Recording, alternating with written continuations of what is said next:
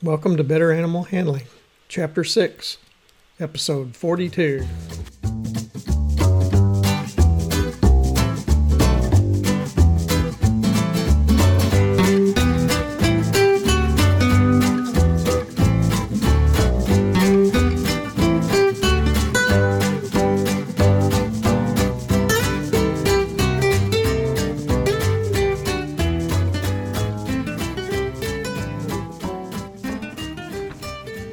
Center of Missouri, USA. I'm C.B. Chastain, your guide to better animal handling, and Abby, my cattle dog, and slightly narcissistic co-host.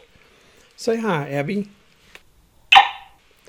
Our goals are to improve your knowledge of why domestic animals from Chihuahuas to Clydesdales act as they do and how to better handle them safely and humanely. Today's episode's on handling hamsters, gerbils, and guinea pigs.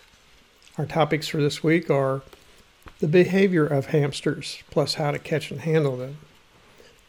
The behavior of gerbils, as well as how to catch and handle them. Guinea pig behavior and how to catch and handle them. The common pet hamster is the golden, also called the Syrian or teddy bear hamster, which originated in the desert region of Syria. All golden hamsters in captivity are believed to be descendants of one male and two females that were captured in 1930. Not all are golden in color. New colors have been selectively bred from mutations. Hamsters have extremely loose skin, virtually no tail, hairless feet, and large cheek pouches for storing food or hiding and transporting valued possessions, including baby hamsters. Both sexes have flank glands used for territorial marking.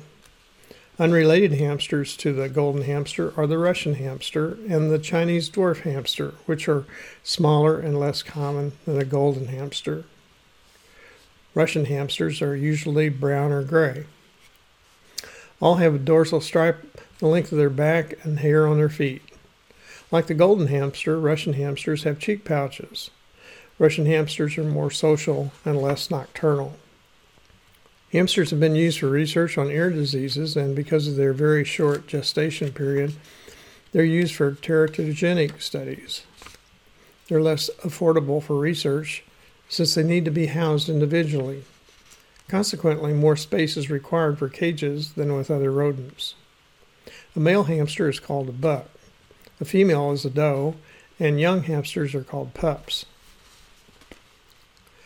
Hamsters are burrowing, nocturnal desert rodents. They're drowsy in the daytime and have poor eyesight, particularly in bright light. They're likely to bite, especially if startled, and are not recommended as pets for children.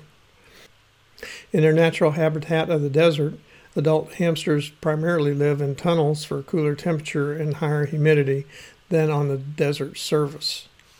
They tolerate cold temperatures well, but will go into pseudo-hibernation if the temperature is below 48 degrees Fahrenheit and could be mistaken as dead during this time. In their natural habitat, hamsters have not had to evolve with an ability to negotiate cliffs and ledges well. In captivity, they are more likely to fall off exam tables than other small mammals. They forage for food at night and then carry it back to their burrow in their cheek pouches. Pet hamsters also like to hide food. Bedding and other areas within an enclosure should be routinely checked for stashed, rotting food. Golden hamsters have paired glands on their skin over their flanks. The flank glands, also called hip spots, are more prominent in males that use the gland secretions to mark their territory. Adult hamsters prefer to live a solitary existence except at breeding. Male hamsters are much more docile than females. They should be separated after about 6 to 10 weeks of age. Females are larger and dominant to males. Females are more aggressive and more likely to fight, especially if pregnant or lactating. Sexing of hamsters is similar to the rat. The adult male's body protrudes more caudally due to the testes, and the difference is striking. The AG distance is much longer in males. In dwarf species of hamsters, males possess a prevalent scent gland on the midline of their abdomen. If attempting to sleep, hamsters bury their head under their abdomen, which impairs their ability to see, smell, or hear a handler approaching. Capture is best attempted after removing feeders, water bowls, hiding boxes, and other movable objects in the enclosure. The handler should make sure that the hamster is awake before attempting to capture it to prevent startling it. To awaken a hamster, the handler should talk to it or just jiggle its cage. Adult female hamsters are usually crankier than males. A nursing female should be captured when away from her litter. Female hamsters are extremely aggressive when they're nursing.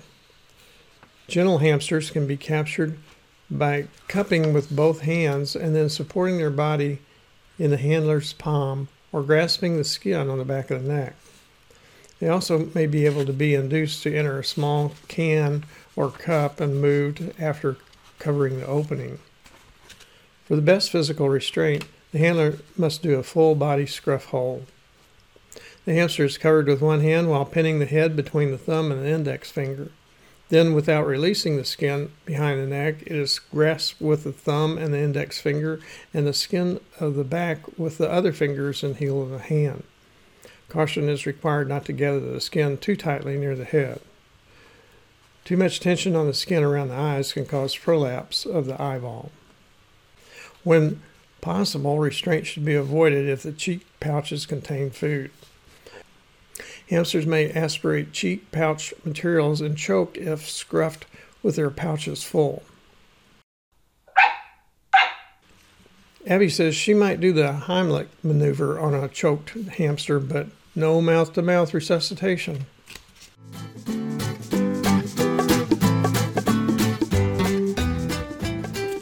Gerbils, also called jirds, originated from the deserts of eastern Mongolia and northeastern China. They have long, haired, thin tails. Most are sand-colored with white underbellies. Gerbils were first brought to the United States in 1954 and now are illegal as pets in California due to environmental risks from escape into the wild. Gerbils have been used in medical research on strokes and humans. Both genders have a ventral marking gland on their abdomens that's used to mark their territory.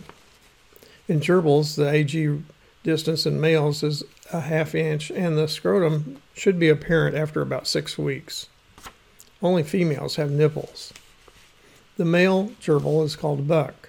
The female is a doe, and young gerbils are pups. A group of gerbils is called a horde. Gerbils are monogamous, and pairs should not be housed separately. They live best in small groups or pairs. Gerbils are not strongly nocturnal and are usually active during the day if other activities are going on. They're gentle and rarely bite, except with new cage members if introduced too rapidly to an established group. Gerbils are not as vocal as other small rodents, such as mice, rats, and hamsters.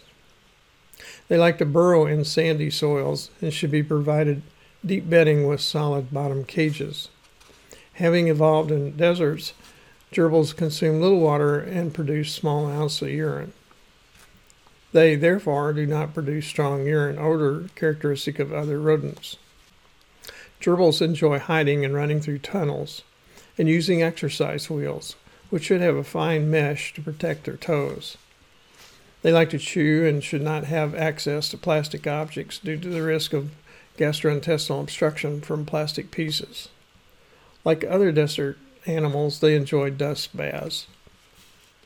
If stressed, gerbils will signal danger to others by thumping a hind foot. After about 5 weeks from giving birth, it's recommended to remove pups from a pregnant mother because she may become aggressive to the older pups. Male and female gerbils have an oval-shaped ventral marking gland on their abdomen. The gland is more pronounced in post-pubertal males that use the gland to mark their territory. Overcrowding, high humidity, more than 50% for gerbils, and other stresses in gerbils will cause porphyrin secretion in their tears. Porphyrin in tears will stain skin and hair around the nostrils and eyes, a reddish brown, and irritate the skin, progressing to skin sores. Gerbils are semi-nocturnal desert animals that are easy to handle. If given time to adjust to the handler's smell and voice, they may climb onto his cupped hands if a handler's movements are appropriately slow.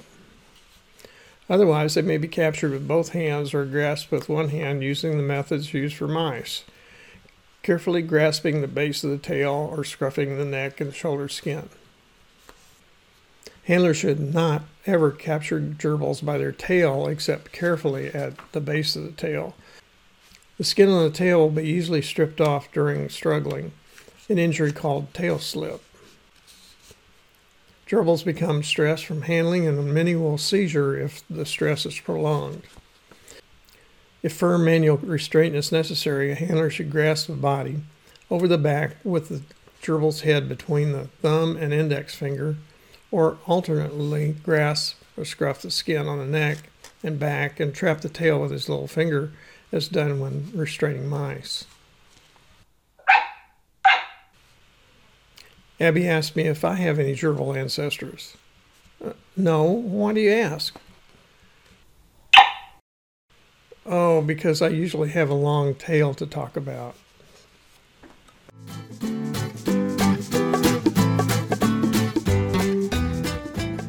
Guinea pigs, also called cavies, are crepuscular, docile, and social animals that were domesticated as a food source about 7,000 years ago.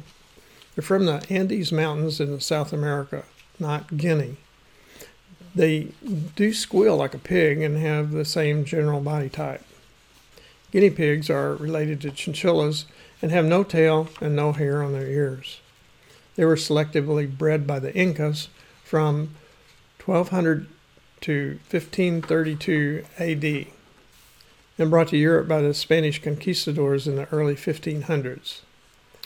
Again, the age distance in guinea pigs is a marker for gender. However, the distances are not as distinguishable as with other rodents. A female has a Y-shaped opening made by the close proximity of the vulva to the anus. Other ways to distinguish the male is by gently pressing the abdomen in order to cause the penis to emerge. Male nipples are less developed, and the testicles are evident in a mature male. A male guinea pig is called a boar.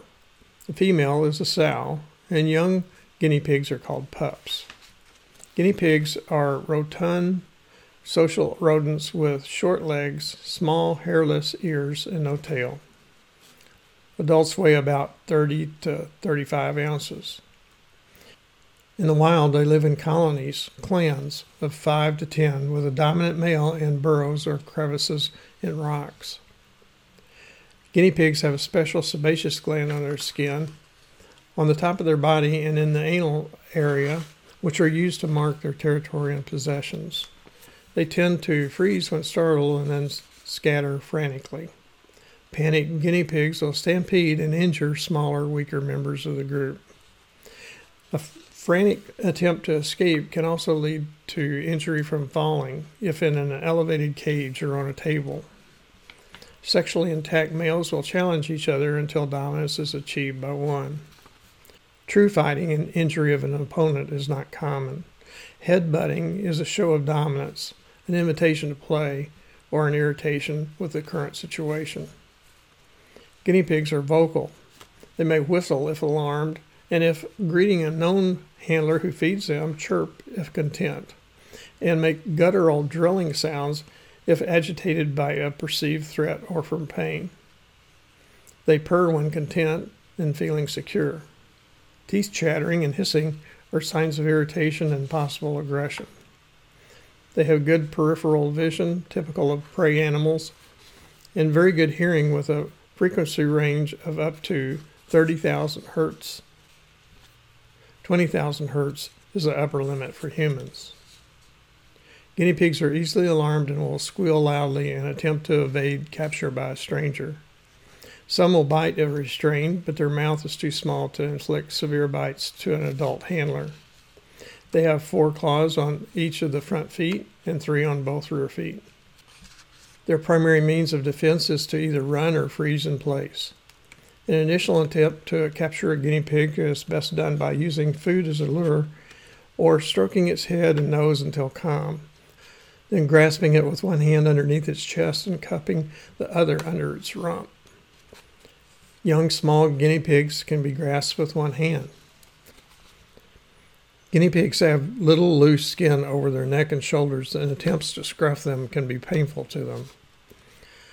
Another capture method is to use one hand from above to cover its head, blocking its vision, while covering the rump with the other hand and then reaching under it from behind. To pick up the guinea pig, a front hand is placed under the guinea pig's chest and the other under its rump. When being carried, it will relax if allowed to hide its body supported by the handler's forearm and its head in the corner of his elbow. Restraint of adult guinea pigs should always be two-handed.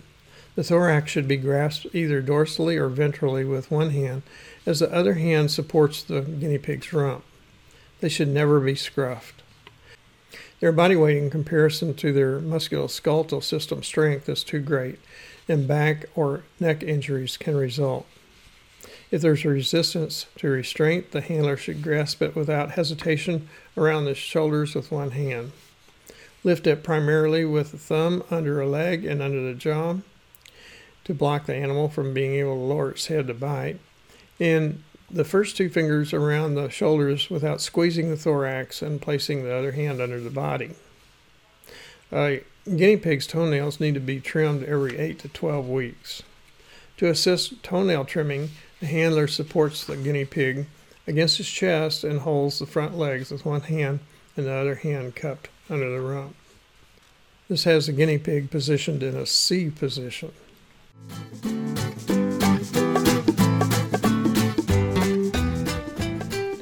Now, let's recap the key points to remember from today's episode. Hamsters are solitary, nocturnal rodents with an excess of loose skin. Gerbils are gregarious, long-tailed rodents that often have seizures when handled and should not be restrained by their tail except at the base. Guinea pigs are gregarious, short-tailed rodents that must be handled with two hands. Abby says it's time to wrap up this episode. More information on animal handling is available in my book, Animal Handling and Physical Restraint, published by CRC Press. It's also available on Amazon and from many other fine book supply sources.